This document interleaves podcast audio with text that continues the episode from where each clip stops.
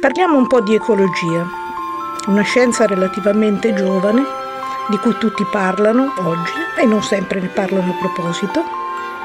Credo che valga la pena di conoscere il pensiero, l'azione di molti che si sono occupati di ecologia, non dei conservatori del mondo che c'è, ma dei seminatori di dubbi e di riflessioni. Io sono Maristella, questa è la nicchia ecologica.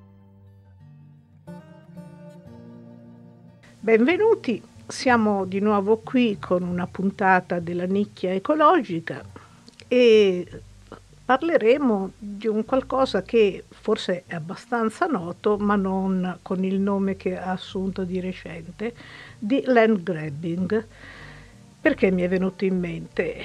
Perché si è parlato di land grabbing quando nel dicembre del 2020 è stata uccisa Agitu Gudeta che eh, ricorderete viveva in Italia e ci si era rifugiata e stava realizzando un suo progetto di vita eh, come allevatrice di capre. Agitu Gudeta si era laureata in sociologia a Trento, ma era etiope e dall'Etiopia era dovuta fuggire. Perché? Perché si opponeva appunto al land grabbing che sta cambiando l'agricoltura del suo paese. Di che cosa parliamo? Una espropriazione di terre per coltivarle. Un'espropriazione che non riguarda solo le terre dell'Etiopia, ma molti paesi del sud del mondo. Una sorta di colonialismo, all'apparenza meno violento di quello praticato nei secoli passati, perché non usa, almeno non sempre e non direttamente, le armi, ma che estrae valore da paesi fragili per condizioni economiche e politiche, oppure sia economiche che politiche, a vantaggio di altri paesi che sfruttano le loro risorse. Non è proprio così. Vedremo che ad avvantaggiarsi sono alcuni gruppi di persone delle imprese generalmente, sia nei paesi sfruttatori che in quelli che vengono sfruttati. In un certo senso siamo tutti coinvolti, che lo vogliamo o no, in questi processi, perché tutti abbiamo bisogno di cibo per vivere. Non tutti però abbiamo la stessa responsabilità sulle modalità di produzione perché non abbiamo lo stesso peso nel decidere come fare queste produzioni. Ecco, l'argomento di questa nicchia sarà proprio una osservazione delle indagini che sono state fatte recentemente rispetto a questa forma di espropriazione che assume forme diverse, anche sia per obiettivi immediati diversi, però ha molti aspetti in comune nei diversi paesi in cui viene esercitata si sono creati anche movimenti di opposizione, generalmente auto-organizzati, quando organizzazione c'è, o se no di singoli. Una buona indagine su questo fenomeno si può trovare in, se- in un libro di Stefano Liberti, un giornalista che lavorava inizialmente per il manifesto e ora scrive come freelancer sia per eh, l'Espresso, per una serie di giornali e che ha fatto molto giornalismo di inchiesta recandosi nei territori. Eh, questo libro è uscito nel 2011 e ha come titolo proprio Land Grabbing, però ovviamente va aggiornato il contenuto perché in dieci anni succedono molte cose e l'espropriazione delle terre è cresciuta con rapidità sempre maggiore, interessando territori molto lontani fra loro e anche con motivazioni diverse. Comunque consiglio la lettura sia di questo land grabbing che di altri due libri che Liberti ha scritto sul tema del cibo, della sua trasformazione, della grande distribuzione e che sono I signori del cibo e eh, l'ultimo Il grande carrello. Hanno un taglio giornalistico, a volte un po' così romanzesco, però ben documentati. E vediamo di che cosa parliamo, appunto. La Treccani addirittura dà una definizione come una locuzione eh, di origine inglese ma usata in italiano per fare riferimento al fenomeno che la Treccani chiama recente del furto o accaparramento di terra che si è sviluppato in maniera crescente rapidamente soprattutto nel corso del primo decennio del XXI secolo in realtà non sembrerebbe niente di scandaloso che si vadano ad affittare eh, o ad acquistare terre in altri luoghi, si è sempre fatto. Ci sono però, diciamo, delle caratteristiche, dei parametri che restringono il campo di applicazione di questa land grabbing a, a delle speci- con delle specificità. Per esempio, eh, tutte le concessioni o acquisizioni fondiarie che implicano la violazione dei diritti umani, in particolar modo i diritti delle donne. L'assenza di un consenso preventivo, libero e soprattutto consapevole da parte delle persone espropriate della terra e in particolare dei popoli indigeni quando manca uh, uno studio adeguato sull'effetto, sull'impatto ambientale sia sociale che economico dell'investimento, quando non c'è stipula di accordi scritti che specifichi all'inizio quale sarà la distribuzione degli utili e quali saranno altri oneri eventualmente a carico dell'azienda. In sostanza tutto questo può essere anche raccolto come una totale assenza di partecipazione nella negoziazione del progetto da parte delle comunità interessate. Diciamo che è qualcosa che passa completamente sopra la loro testa e di cui spesso non hanno consapevolezza di che cosa significherà nel tempo. Pensiamo che con questi metodi tra il 2000 e il 2012, quindi diciamo in questi anni più recenti, sono stati ceduti eh, o con cambiamento di proprietà o con affitti mh, a, a, distanza di anni, affitti che durano 40, 50, perfino eh, 99 anni, ecco, ha interessato circa 203 milioni di ettari, una enormità una superficie che è all'incirca poco inferiore a quella dell'Argentina, oppure se preferite circa sette volte quella italiana. Perché succede questo? È un fenomeno, dicevo, che si è andato intensificando e questo è legato a delle necessità alimentari, tanto per cominciare, una crisi alimentare mondiale legata anche alla crisi finanziaria che appunto in questi anni ha determinato un aumento sensibile dei costi delle derrate alimentari. Per esempio eh, il prezzo del mais e del frumento che con il riso e l'orzo sono i primi cereali alla base dell'alimentazione in pratica di tutte le popolazioni del mondo, chi preferisce il riso, chi il mais, chi il grano, però ecco, su questi quattro cereali è basata l'alimentazione mondiale.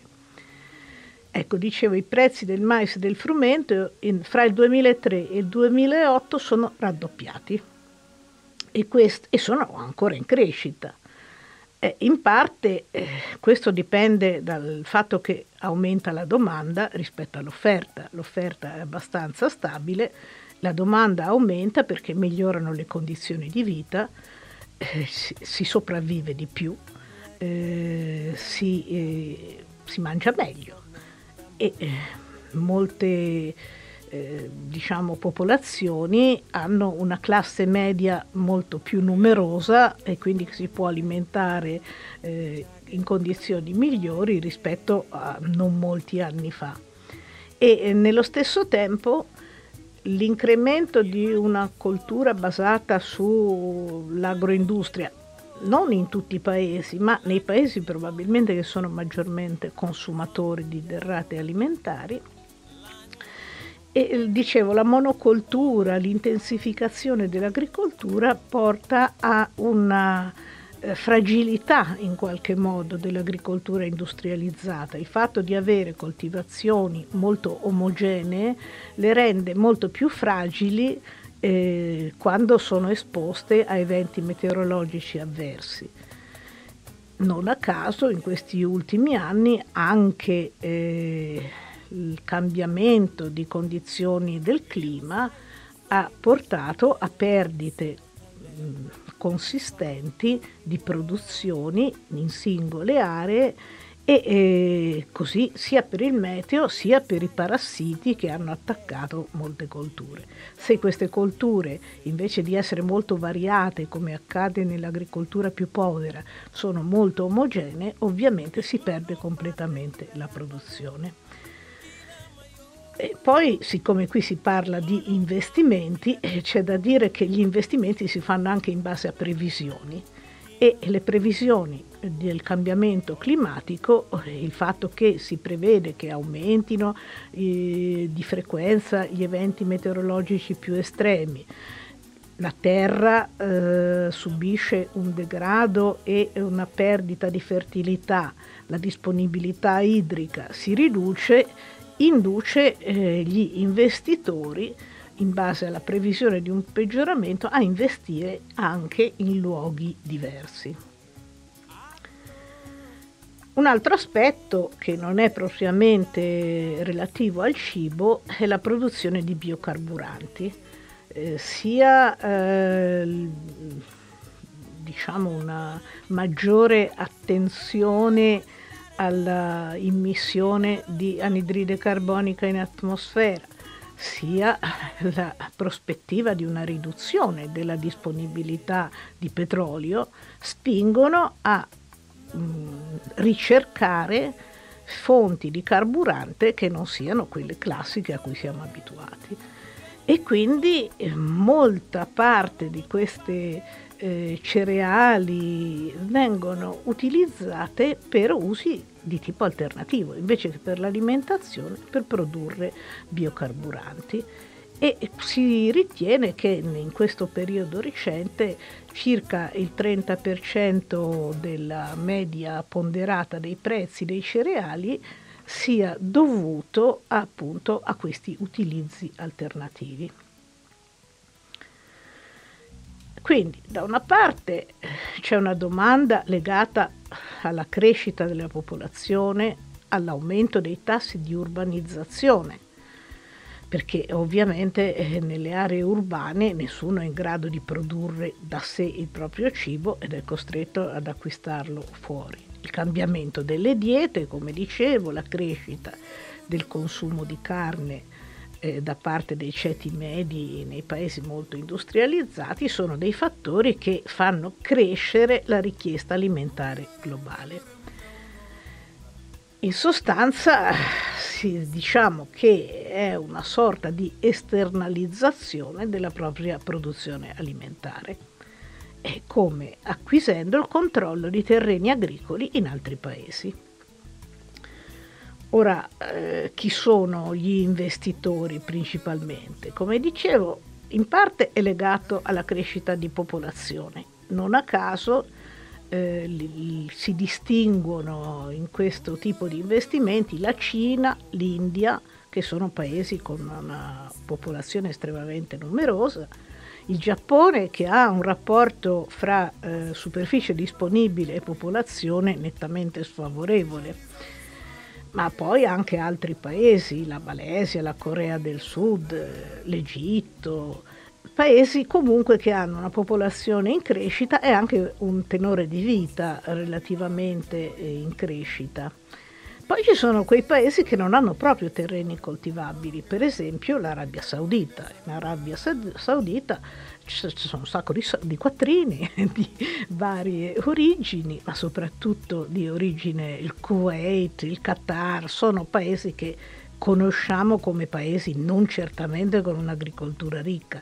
Ora, disponendo di molto denaro, hanno fatto pure dei tentativi di, di, come si dice, i soldi mandano l'acqua al contrario, quindi di scavare pozzi, di allargare aree di oasi E però eh, diciamo che il gioco non vale la candela, è molto più comodo per esempio attraversare il Mar Rosso per i sauditi e eh, comprare terra in Etiopia che invece è una terra molto fertile, molto ricca, si presta a tante coltivazioni.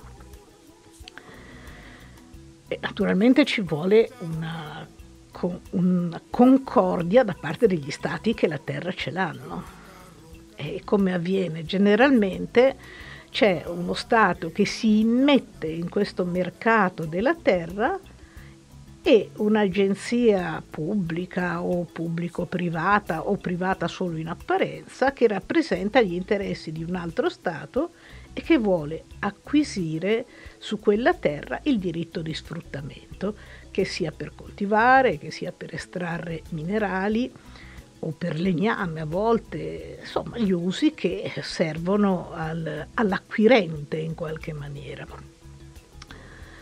E per quanto riguarda per esempio i sauditi ci sono esempi notevoli, per esempio la Saudi Star che è una impresa di uno sceicco che si chiama Al-Amudi, eh, che ha cominciato inizialmente a produrre ortaggi vari e riso in Etiopia, un'altra con sede a Jeddah eh, che ha acquisito terre in Senegal, in Mali, in Mauritania, un'altra ancora, eh, tanto eh, dire i nomi non mi sembra fondamentale, un'altra ancora che ha acquisito terre in Senegal, eh, no dicevo in Sudan, e sta mm, meditando eh, di andare a produrre altri cereali in Turchia e in Kazakistan. Gli Emirati Arabi addirittura eh, stanno um, cercando di eh, acquistare suoli in paesi eh, diciamo emergenti in un certo senso da questo punto di vista in questo mercato come il Brasile e la Russia. Ora ci chiediamo, davvero si mira alla sicurezza alimentare? Beh, le motivazioni fornite ufficialmente di solito sono queste, però dalle stime che possiamo rilevare dalle statistiche, vediamo che almeno il 37% delle negoziazioni come finalità non ha per niente eh, la produzione agricola, ma la produzione di biocarburanti. Un 11% produzione agricola e un 8% produzione di legno e anche estrazione di minerali, che è una cosa da non trascurare perché poi i minerali, eh, alcuni paesi hanno minerali rari particolarmente interessanti per certe tecnologie. Allora dici, vabbè, che ce ne importa? Eh, eh, certo, ci sono dei danni però. Intanto va bene, la, depredare un paese della sua terra, eh, intanto significa che non è più disponibile per eh, la sicurezza alimentare del paese che viene espropriato in, queste, in questa maniera. E, eh, ah, volevo dire una cosa, eh, che non soltanto eh, l'Africa, l'Africa sicuramente è il paese più esposto in qualche modo perché per tanti motivi, perché è stato un paese colonizzato, perché la, la liberazione e l'indipendenza di molti paesi ha portato a conflitti interni fra varie etnie e tribù che eh, anticamente eh, avevano delle terre e che adesso entrano in conflitto per contendersele fra loro. E poi perché c'è una difficoltà nell'uso di tecnologie un pochino avanzate, per esempio pensare eh, queste sauditi che arrivano in Etiopia e si pigliano delle terre, ci fanno le serre, ci fanno gli impianti di irrigazione, lavorano con le macchine, mentre fuori il contadino etiope zappa con la zappa e al massimo se gli va bene c'ha il bue che tira l'aratro, e chiaramente eh, rende evidente come ci possa essere una dipendenza forte di chi ha meno rispetto a chi ha di più. Succede però anche in altri paesi, non soltanto in Africa. In parte eh, non, non da poco l'Asia, 43 milioni di ettari, l'America Latina, 18 milioni di ettari, e guarda un po' anche in Europa. In Europa, eh, nei paesi anche qui un po' mh, diciamo succubi in qualche maniera di altri, come la Romania, la Bulgaria, l'Ungheria. Per quanto riguarda l'Africa, invece, dicevo, nel mirino del land grabbing soprattutto paesi che hanno buone condizioni di clima, buone possibilità di sviluppare un'agricoltura e governi in qualche modo complici. In, in Ghana sono moltissime di queste terre, Mozambico, Senegal che ho già nominato, Liberia, Sudan, Tanzania. E poi come dicevo l'Etiopia, l'Etiopia che è un paese, eh, a parte che ha, ha avuto dei, diciamo, delle condizioni politiche abbastanza eh, non sono in grado di esaminarle completamente, ma insomma lunghe dominazioni e solo recentemente un governo che aveva un po' intenzione di fare una riforma agraria, però si è subito trovato impicciato con guerre esterne e eh, richieste di autonomia interna. In Etiopia, dicevo, nella provincia di Gambella, che è vicina al Sudan ed è praticamente di fronte alla penisola arabica, eh, 300.000 ettari sono stati ceduti per 60 anni a un gruppo industriale di proprietà di un miliardario saudita. E altri 300.000 ettari, un pochino di più anche, a un gruppo alimentare indiano che sempre si è aggiudicato per 50 anni nella stessa area 300.000 ettari, dicevo, di campi per produrre olio di palma, zucchero, riso e cotone. Quindi non soltanto alimentari, ma comunque prodotti di base. Eh, li affittano, dicevo, questi terreni per periodi insomma, che superano quelli quasi della vita umana nei luoghi e a prezzi ridicoli in Etiopia un ettaro di terra può costare un affitto annuale dai 2 ai 5 euro e appunto ci fa ridere anche specialmente in confronto appunto alla disponibilità di denaro che hanno questi gruppi industriali ma proprio rispetto a qualsiasi affitto in qualsiasi altra parte del mondo costano un pochino di più eh, nelle zone in cui c'è un clima più favorevole, ovviamente le condizioni locali hanno il loro peso. Non parliamo dei costi del lavoro. I costi del lavoro, se un ettaro costa 5 euro, i costi del lavoro, eh, che siano orari o giornalieri, insomma, sono centesimi. E tuttavia possono migliorare le condizioni di eh, disponibilità di reddito per quelle popolazioni. Eh, ci sono però dire, conseguenze sulla popolazione di ben altro tipo. Cioè, sti 300.000 ettari o 600.000 se facciamo i totali o forse anche di più, eh, non è che erano deserto, anzi erano, eh, sono eh, terre fertili e quindi abitate e quindi è stato necessario costringere ad abbandonare queste terre, i villaggi, le abitazioni circa 200.000 persone, cioè non, un, non sono moscerini. E naturalmente spostarle significa collocarle in altre aree generalmente meno favorevoli e più carenti anche di servizi, oltre che di condizioni di base si può fare. Perché si può fare? Intanto in Etiopia, come anche in altri paesi, non esiste la proprietà privata dei terreni. Il proprietario unico, la terra, appartiene allo Stato. Lo Stato quindi è libero di eh, affittarla a etiopi oppure di affittarla allo stesso prezzo o addirittura anche a un prezzo magari superiore a sauditi, a indiani, a chiunque gliela chieda. Quindi non c'è un diritto perché prima ancora che un di un titolo di possesso della terra c'è manco diritti umani. Ecco.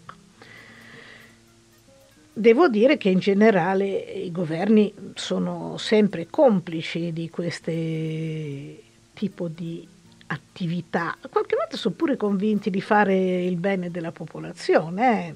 oddio, convinti. Pensiamo per esempio in Amazzonia. In Amazzonia eh, il governo Bolsonaro che ben conosciamo ha addirittura recuperato uno slogan degli anni 70 che diceva mandiamo uomini senza terra in una terra senza uomini. È vero? Ma no, gli uomini senza terra in realtà sono lobby dell'agrobusiness e le terre non sono senza uomini, sono, non sono per niente disabitate, ma ci sono presenti comunità autoctone, indigene, che certamente non fanno lo sfruttamento a fondo, ma meglio così, anzi eh, probabilmente è un dato positivo in qualche modo eh, allo sfruttamento si unisce una forma di colonialismo e sicuramente di razzismo, perché appunto gli eh, abitanti eh, indigeni vengono considerati nulli, nullità. E si arriva eh, a distruggere interi ecosistemi per renderli disponibili a un altro tipo di sfruttamento un processo che con fasi alterne va avanti da decenni e che distrugge con la violenza chi si oppone. Ricordiamo tutti il nome di Chico Mendes, un sindacalista ucciso nell'88 da rancheros che si sono liberati molto rapidamente di uno che mobilitava, creava mobilitazioni in difesa dei più deboli. Si è parlato meno però recentemente di Paolo Pauligno, che è stato ucciso nel 2019, che era un leader indigeno, parlavo appunto di auto-organizzazioni, era un gruppo che si chiamano Guardiani della Foresta, che si oppongono ai taglialegna. Ora i taglialegna non sono quelli con l'accetta che immaginiamo da fiaba, a gente che arriva con i bulldozer e butta giù alberi della foresta amazzonica.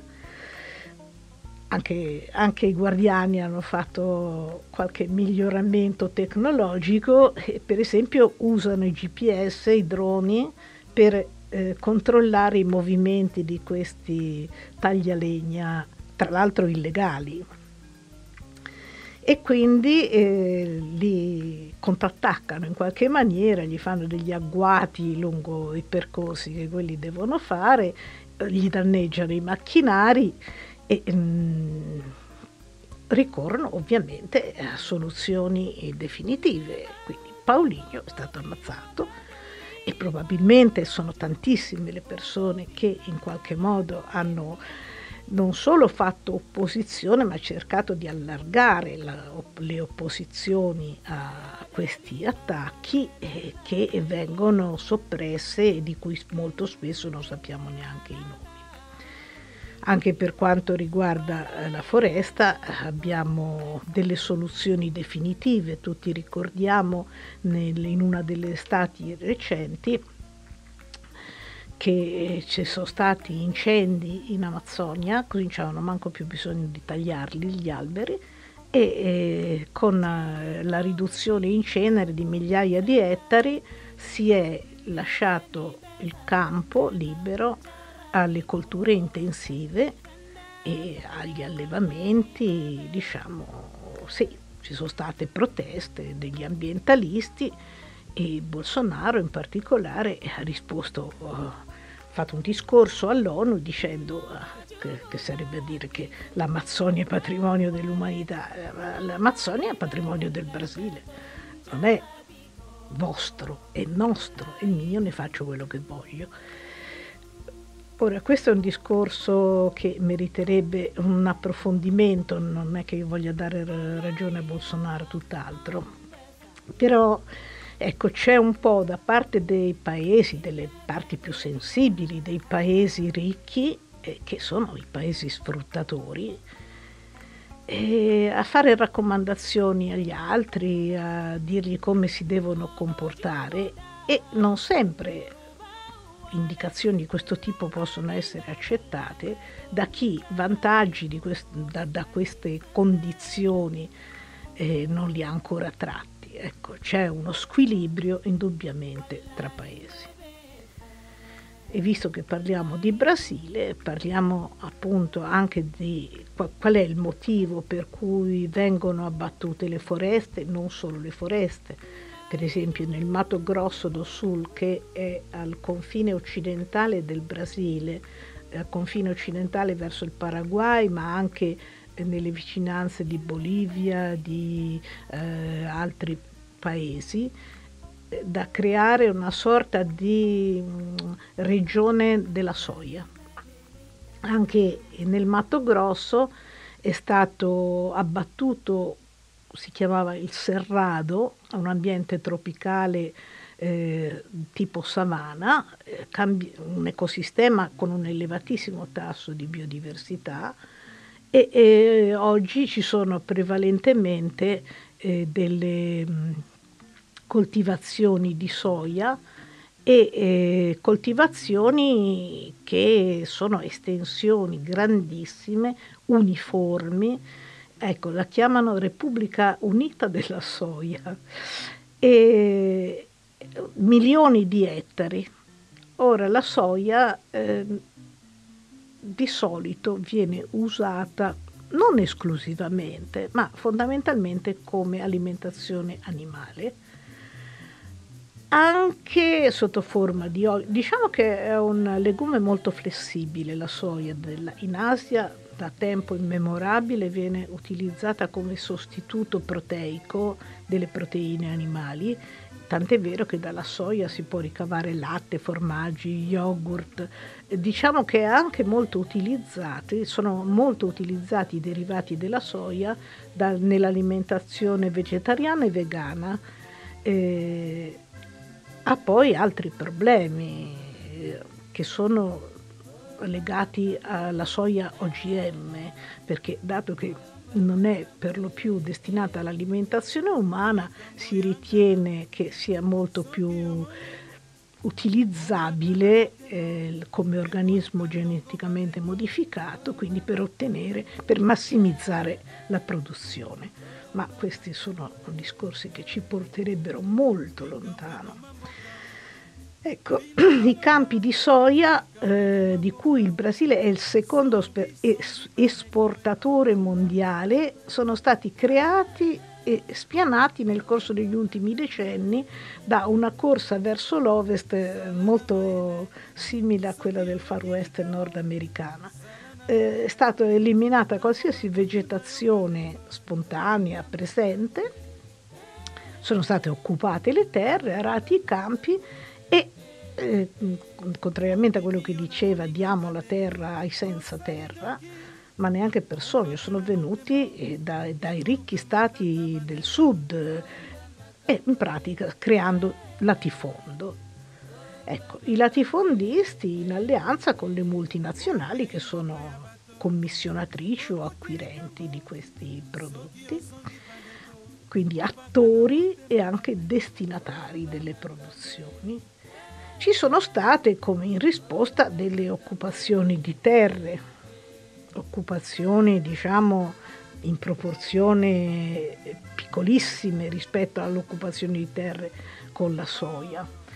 Eh, in particolare mm, mi, piace ricordare un movimento che si chiama, questo davvero movimento dei Semterra, cioè terre occupate contro i latifondisti appropriandosi, appunto occupando piccole aree dei latifondi, però non è che si limita al movimento Semterra che è del, diciamo, si, è, si è sviluppato a partire dagli anni 80, dall'inizio degli anni 80 e tuttora è attivo, non è soltanto com, come un recupero per singoli delle terre occupando la piccola fattoria, eccetera. È un movimento che fa parte della via campesina e nello stesso tempo ha altre aspirazioni. Non vuole soltanto un cambiamento della proprietà, ma anche dei cambiamenti sociali in tutti gli aspetti eh, sociali, dalla scuola alla salute, le infrastrutture e tra l'altro pratica eh, in tutti i suoi organismi la parità di genere, che non mi pare poco. Ha avuto un ascolto soprattutto nella direzione di avere una riforma agraria vera, eh, quando eh, è stato diciamo, Lula come presidente che in qualche modo aveva promesso che si sarebbe fatta una riforma e anche la Dilma Rousseff che l'ha seguito come presidente eh, si era impegnata, ma come bene sappiamo entrambi hanno avuto delle incriminazioni eh, probabilmente artefatte o comunque gonfiate, che li hanno esclusi dalla vita politica in maniera abbastanza definitiva. E direi che ci fermiamo eh, da questa prima parte, vi saluto e riprenderemo fra qualche fra un paio di settimane con una seconda parte riguardo a questa a questo tema. Aye, aye. Aye,